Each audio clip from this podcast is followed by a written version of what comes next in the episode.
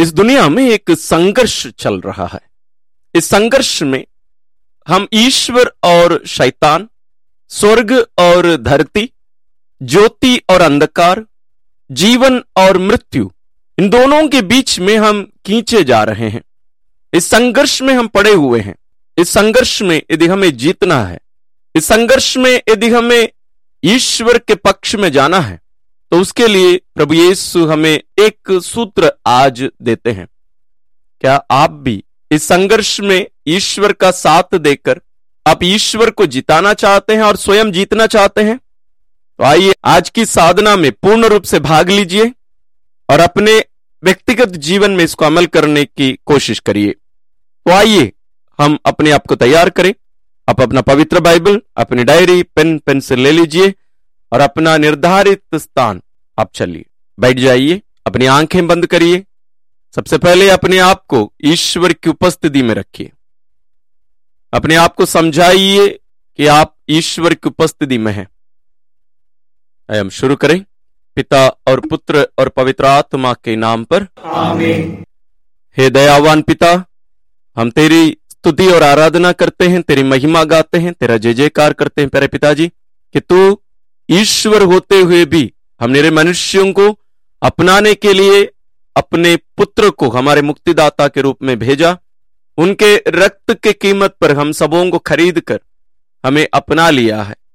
लेकिन प्यारे पिता, इस दुनिया में जो संघर्ष हम कर रहे हैं, जिन संघर्षों का हम सामना करते हैं, उसमें तो हमें तेरा पुत्र का साथ देकर हम सबों को उनमें संयुक्त करा के अपनी संतान बनाना चाहता है। प्यारे पिता, हमें कृपा दीजिए कि आज के इस साधना के द्वारा हम सभी आपके पुत्र को और उनकी बातों को सुन सके और समझ सके और उनका साथ दे सके। हे पवित्र आत्मा, तूने कहा है कि हमारा शरीर तेरा मंदिर है। हमारे साथ रहकर इस साधना को पूर्ण रूप से सफल बनाने की कृपा कर। हे प्रभु यीशु क्रिस्त, हमें कृपा दीजिए कि हम उन इसराइलियों के समान नहीं, बल्कि नम्र बन सके ताकि आपकी बातों को मानकर हम सभी आपका साथ दे सके। एक हमारी प्यारी माँ मरियम सभी संतों स्वर्गदूतों हमारे लिए प्रार्थना कीजिए हमारा साथ दीजिए।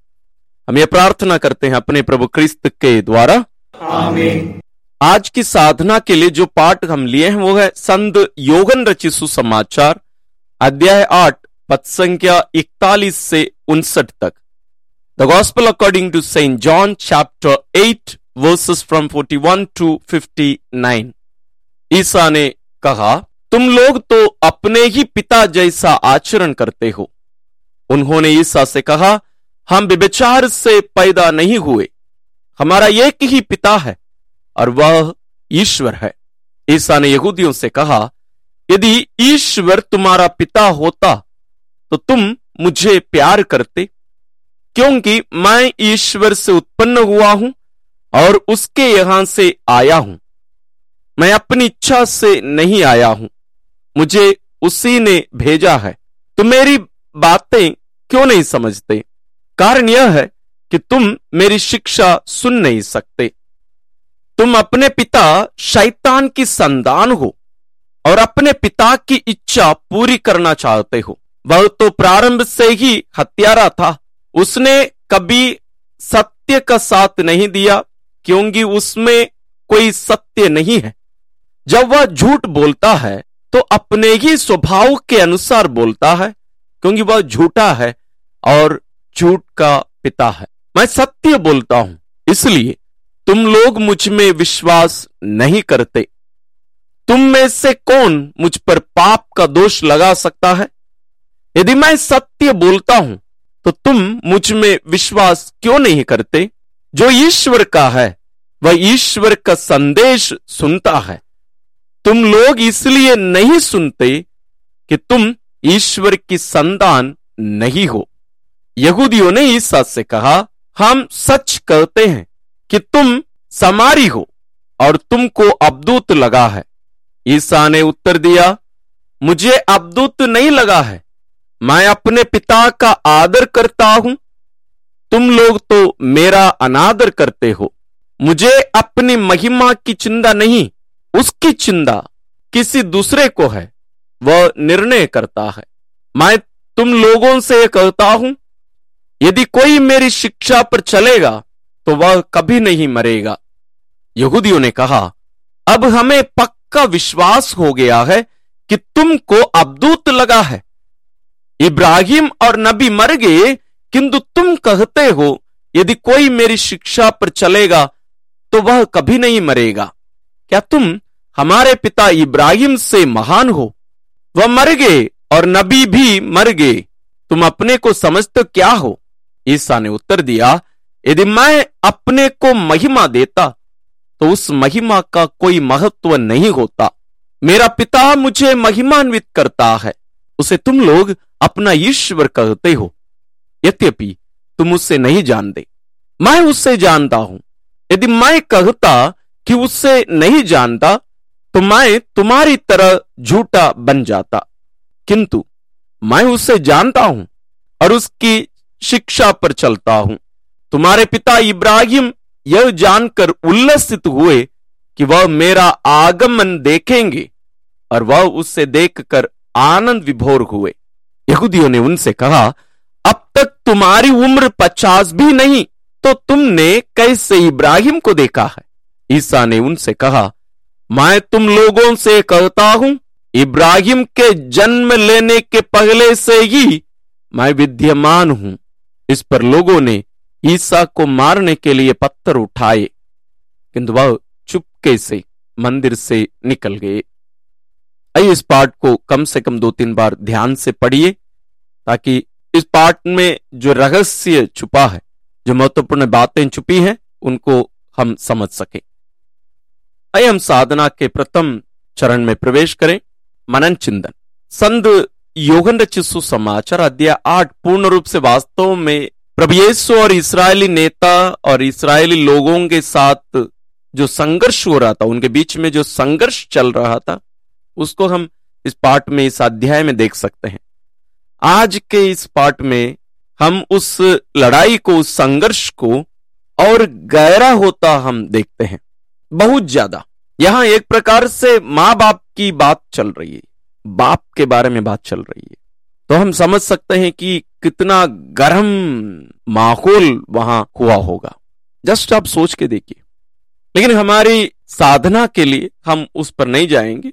हमारी साधना के लिए हम प्रभु यीशु की शिक्षा को हम उनके वास्तविक उद्देश्य की दृष्टिकोण से देखेंगे।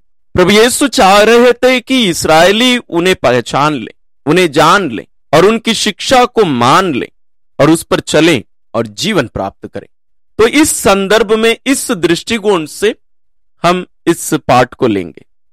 पत्संग तिरालीस में प्रभु यीशु कहते हैं तुम मेरी बातें क्यों नहीं समझते? कारण यह है कि तुम मेरी शिक्षा सुन नहीं सकते। बहुत ही एक कठोर वाक्य है। तुम लोग मेरी बातें समझते नहीं हो, क्योंकि मेरी बातें तुम सुनते नहीं हो। क्या वास्तव में उन लोग सुन नहीं रहे थे? सुन रहे थे। इस दुनियाई दृष्टिकोण से यदि हम देखें तो उन लोग सुन रहे थे।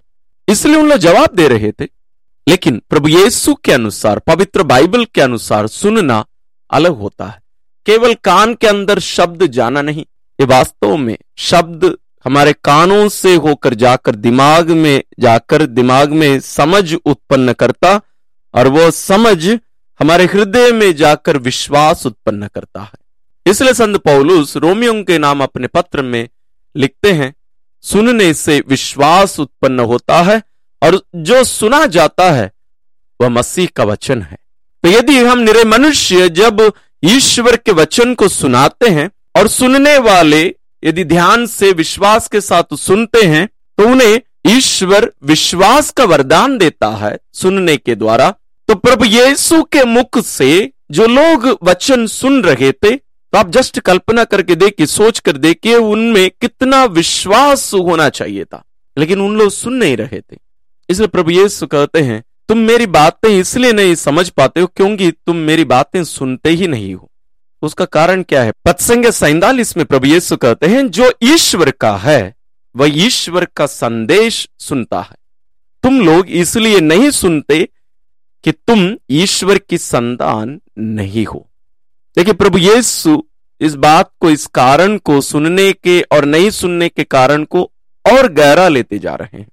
प्रभु यीशु कहते हैं, केवल वही लोग ईश्वर की सुन सकते हैं, प्रभु यीशु की सुन सकते हैं, जो ईश्वर की संतान है। बहुत ही सरल शब्दों में प्रभु यीशु एक महत्वपूर्ण शिक्षा हमारे सामने रख रहे हैं। ईश्वर की संतान वही है, जो ईश्वर की सुनता है। और प्रभु यीशु इसको और एक कदम आगे ले जाते हैं।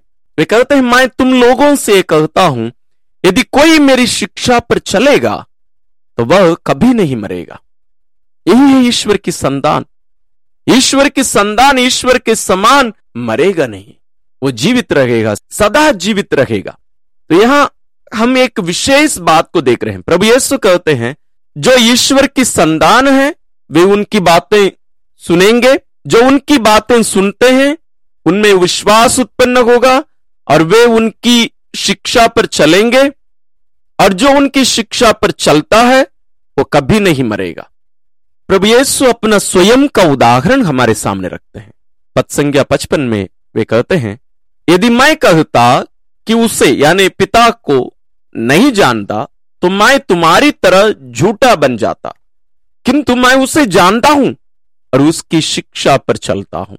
प्रभु यीशु क्रिस्त, इस अध्याय में, इसके पहले के जो अंश है, उसको हम पढ़ेंगे तो हमें पता चलेगा, वो बार बार ये दोहराएँगे। मैं अपनी इच्छा से नहीं आया हूँ। मैं अपनी इच्छा से कुछ बोलता भी नहीं हूँ, करता भी नहीं हूँ। मैं क्या करता हूँ? मैं पिता को जो बोलता हुआ सुनता हूँ, उसी को मैं कहता हूँ। उन्हें जो करता हुआ देखता हूँ, मैं भी उसी को ही करता हूँ। और वे यहाँ कहते हैं, मैं पिता को जानता हूँ और उसकी शिक्षा पर चलता हूँ। प्रभु यीशु यहाँ तक कह डालते हैं कि मेरा भोजन ही उस पिता की इच्छा पर चलना है। उनकी शिक्षा, इच्छा सब वही है। आज प्रभु यीशु, वही संदर्भ को, जो बातें उनके और इसराइलियों के बीच में चल रही थी, उसको हमारे सामने रखकर शायद हमसे भी, आपसे और मुझसे भी यही कह रहे हैं। तुम मेरी बातें सुनते नहीं हो, सुनना ही नहीं चाहते हो, क्योंकि तुम पिता की, ईश्वर की संतान नहीं हो। क्या यह सच है? हम बोल सकते हैं, आप और मैं, नहीं नहीं, हम तो ईश्वर की बातें सुनते हैं। लेकिन बहुत कम। आप और मैं पवित्र बाइबल को, ईश्वर के वचन को, अन्य कोई पुस्तक पढ़ने के समान हम पढ़ लेते हैं। हम वास्तव में उनकी सुनते नहीं हैं। हम उनके वचनों को अपनी इच्छा के अनुसार तोड़ मरोड़ कर हम ले लेते हैं और जो हमें बदलने के लिए या चुनौती देता है, हम उन वचनों को त्याग देते हैं, छोड़ देते हैं। लेकिन प्रभु यीशु आज हमसे कहते हैं, मेरा भाई, मेरी बहन मेरा वचन सुनने की कोशिश कर। मेरी बातें जैसे मैं चाहता हूँ, वैसे सुनने की सीख। और प्रभु हमसे कहते हैं, मैं ये सब इसलिए कर रहा हूँ क्योंकि मैं चाहता हूँ कि तुम हमारे साथ सदा जीवित रहो। क्योंकि जो मेरा वचन सुनता है और उस पर चलता है, वो कभी मरेगा नहीं। और वास्तव में मृत्यु होती क्या है? मृत्यु वास्तव में ईश्वर से अलग होना है। प्रभु यीशु की दोस्ती उनके साथ संबंध को तोड़कर, अलग रहकर जीना ही वास्तव में मृत्यु है। और प्रभु यीशु उसी को ही, उस मृत्यु को ही नष्ट करने के लिए आए। इसलिए वे इस पार पार होके, यानी स्वर्ग से उतरकर हमारे पास आए। जैसे संत पौलुस कहते हैं, हमारे और ईश्वर के बीच में दुश्मनी थी। हम सब ईश्वर के दुश्मन थे। तब ईश्वर अपने पुत्र को हमारे उद्धारकर्ता के रूप में, मुक्तिदाता के रूप में भेजे। और प्रभु यीशु आकर मृत्यु को नष्ट करके, दुश्मनी को नष्ट करके हमारा पिता के साथ मेल करा लिया है। क्या हम प्रभु यीशु की बातें, उनके वचन सुनने और उस वचन के अनुसार चलने, उसमें बने रहने के लिए तैयार हैं? आसान नहीं है। प्रभु यीशु को देखिए। वे स्वयं ईश्वर होते हुए भी गित्समनी बागी में पिता से गिड़गिड़ाकर विनती कर रहे थे पिता, यदि हो सके, ये प्याला मुझसे हटा ले, ये टल जाए। लेकिन अंत में कहते हैं, लेकिन मेरी इच्छा नहीं, पिता तेरी इच्छा पूरी हो। ये पिता की इच्छा उनकी शिक्षा है। उसमें बने रहने का मतलब अपने आप को पूर्ण रूप से देना है। हम अधिकांश वचन पढ़ते, सुनते और उस पर चलने की कोशिश करते हैं। ये सोचकर, ताकि मैं बेहतर बनूँगा, मैं अच्छा बनूँगा, मैं अमीर बन सकता हूँ, मैं एक फ़ेमस व्यक्ति बन सकता हूँ ये सब बातें हम ध्यान में रखकर हम ईश्वर के वचन पर चलने की कोशिश करते हैं। लेकिन प्रभु यीशु को देखिए, पिता की इच्छा जानना, उनके वचन सुनना और उस पर चलना उनके लिए नहीं था, अपने लिए नहीं था, वो पिता की महिमा के लिए और हमारे उद्धार के लिए था। हमारा भी लक्ष्य यही होना चाहिए, पिता की महिमा और लोगों की मुक्ति या उद्धार और कुछ नहीं। ना तो अमीर बनना, ना फ़ेमस बनना या कोई बेहतर व्यक्ति बनना, वो सब हमारा लक्ष्य नहीं होना चाहिए। आइए हम इन बातों को ध्यान में रखकर, प्रभु यीशु जो शिक्षा आज हमें अपने वचनों के द्वारा दे रहे हैं, उसको हम ध्यान से सुनने और मनन करने की कोशिश करें। हम साधना के दूसरे चरण में प्रवेश करते हैं, प्रति उत्तर। हे प्रभु यीशु, मैं वास्तव में तेरे बारे में जो रहस्य कलिसिया के द्वारा तू हम पर प्रकट करता है, बहुत कम मैं उनको समझ पाता हूँ। तेरे शरीर धारण को तो वास्तव में मैं समझ ही नहीं पाता। बहुत कम मैं समझ पाता हूँ। तो कलिसिया के द्वारा हमें सिखाता है कि तू वास्तव में पूर्ण रूप से ईश्वर है और पूर्ण रूप से मनुष्य भी। लेकिन ये कैसे संभव है कि तू पूर्ण रूप से ईश्वर भी है और पूर्ण रूप से मनुष्य भी है? मैं समझ नहीं पाता। लेकिन मैं इससे संतुष्ट हूँ, खुश हूँ, ये जानकर कि तूने मुझे बनाया और मेरा उद्धार किया और आज भी तू मुझसे प्यार करता है और मेरे साथ है। और तुझे मेरा अपना खुद का दोस्त पाना मेरी सभी इच्छाओं से बढ़कर है। और बिल्कुल मैं अपनी इच्छा से कभी भी तेरा दोस्त, तेरा मित्र नहीं बन सकता। लेकिन तू मुझे अपना मित्र बनाया है। तू मुझसे कहता है इससे बड़ा प्रेम किसी का नहीं कि कोई अपने मित्र के लिए अपना प्राण अर्पित कर दे। तो केवल कहा नहीं तो क्रूस पर अपने आप को बलि चढ़ाकर प्रमाणित किया। प्रभु, जब मैं ये सोचता हूँ कि मेरे हर दिन की बातें, विचार, निर्णय, कार्य, ये सब तुम्हारी दृष्टि में महत्व रखते हैं, ये मुझे जीने के लिए, कार्य करने के लिए प्रेरणा देते हैं, लेकिन मैं बहुत बार ऐसे कर नहीं पाता हूँ। और ये कितना अद्भुत है कि तू हम निरे मनुष्यों को तेरे राज्य को फैलाने का और उसका निर्माण करने का कार्य ज़िम्मेदारी हमें सौंपा है। और तू हमेशा इस बात पर ध्यान देते हो कि मेरे साथ क्या हो रहा है, मेरे हृदय में क्या चल रहा है, मेरे जीवन किस दिशा में चल रहा है, क्या मैं तेरे रास्ते पर हूँ या रास्ते से भटक गया हूँ? इन सभी बातों पर तू ध्यान देते हो, इसलिए नहीं कि तू मुझे दंड देना चाहता है, बल्कि इसलिए तू चाहता है कि मैं कभी को ना जाऊँ। हे प्रभु, मैं इस दुनियाई दृष्टि से नहीं, बल्कि तेरी दृष्टि से और तेरी नज़र में तेरे साथ जीना चाहता हूँ। मैं सदैव पिता की इच्छा तेरे समान ढूंढता रह सकूँ और उस इच्छा को पूरी करने के लिए मैं सदा अपने आप को देने की कृपा मुझे प्रदान कर। हे प्रभु, बहुत सारी बातें मेरे जीवन में तेरे अनुकूल, तेरी इच्छा के अनुसार नहीं है। मुझे कृपा दे कि मैं उन सभी बातों को त्याग कर तेरे समान बन सकूँ, ताकि मेरे द्वारा, मेरे जीवन के द्वारा पिता की महिमा हो सके, लोगों का उद्धार हो सके। आइए प्रिय भाई और बहनों, इन बातों को अपने दिल में रखकर और आपके मन में भी जो बातें उठ रही हैं, उमड़ रही हैं, उन सबको भी प्रभु पर प्रकट करिए। आइए हम साधना के तीसरे चरण में प्रवेश करते हैं। हे प्रभु, यदि तेरी दोस्ती मुझे नहीं मिलती, मैं कैसे जी पाता? मैं कल्पना नहीं कर सकता कि मेरा जीवन का क्या हुआ होता। इस दुनिया में जीवन जीने की आशा नहीं होती, अर्थ नहीं होता, प्यार नहीं होता, कुछ भी नहीं होता। लेकिन तेरे कारण मुझे जीने का अर्थ है, जीने की आशा है, और मुझे तुझसे प्रेम मिलता है। मैं तुझ पर भरोसा कर सकता हूँ तुझसे सीख सकता हूँ, तेरे पास आकर मैं शिकायत भी कर सकता हूँ। प्रभु, मेरे जीवन में आने के लिए मैं तुझे धन्यवाद देता हूँ प्रभु, मुझे कृपा दी कि मैं कभी भी तुझसे अलग ना हो जाऊँ। हे प्रभु तो अपने प्रेम से, अपनी कृपा से, अपनी इच्छा से मुझे भर दे, ताकि मैं अपने जीवन के द्वारा दूसरों को भी तेरे पास, तेरे प्रेम में, तेरी दोस्ती में मैं ला सकूँ। हे प्रभु मुझे अपना संदेश वाहक बना। मुझे अपना प्रेरित बना। अपना शिष्य बना। प्रभु, मैं तेरी उपस्थिति बनकर इस धरती में जी सकूँ। प्रिय भाई और बहनों, आपके मन में भी जो बातें उमड़ रही हैं, उन सबको भी प्रभु पर प्रकट करिए। हम साधना के चौथे चरण में प्रवेश करते हैं। निर्णय या संकल्प लेना।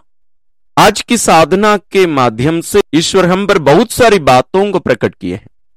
आपको क्या लगता है, आपके जीवन में, व्यक्तिगत जीवन में इनमें से कौन सी कौन सी बातों को निर्णय के रूप में, संकल्प के रूप में आपको लेने की ज़रूरत है?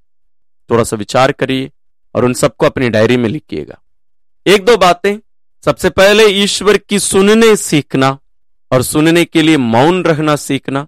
तीसरी बात, जो बातें हम सुनते हैं उसके अनुसार चलने का निर्णय लेना, केवल सुनने का नहीं, बल्कि उस पर चलने का। और उसके द्वारा जो विश्वास हमें मिलता है, वो चौथा एक निर्णय हो सकता है, उस विश्वास के आधार पर अपना जीवन यापन करना। और पांचवा है, प्रभु येसु के संदेशवाहक, प्रेरित शिष्य बनकर इस दुनिया में जीना। अन्य शब्दों में कहें तो उनकी उपस्थिति बनकर जीना। इनके साथ साथ आपके मन में भी बहुत सारी बातें उठी होगी जिन्हें पिता आप पर प्रकट किए होंगे, इस साधना के द्वारा उनको भी आप लिखिए। आइए, उन सभी निर्णय और संकल्पों को लेकर पिता के चरणों में जाएँ और उनसे आशीष मांगे। हे परम पावन दयालु पिता, हम तेरी स्तुति और आराधना करते हैं, तुझे धन्यवाद देते हैं। आज के इस विशेष अनुग्रह के लिए, इस अवसर के लिए, जिसके द्वारा तू अपने वचनों को, अपने पुत्र के द्वारा हम पर प्रकट किया अपनी इच्छा को हम पर प्रकट किया। और तू चाहता है कि हम भी तेरे पुत्र, हमारे मुक्तिदाता प्रभु येसु के समान बने। जैसे प्रभु येसु क्रिस्त तेरे वचनों को सुनकर उन पर चले और आज भी चलते हैं और उसको पूरा करने के लिए अपने आप को पूर्ण रूप से अर्पित किए, उसी प्रकार हम भी उनसे सीखें।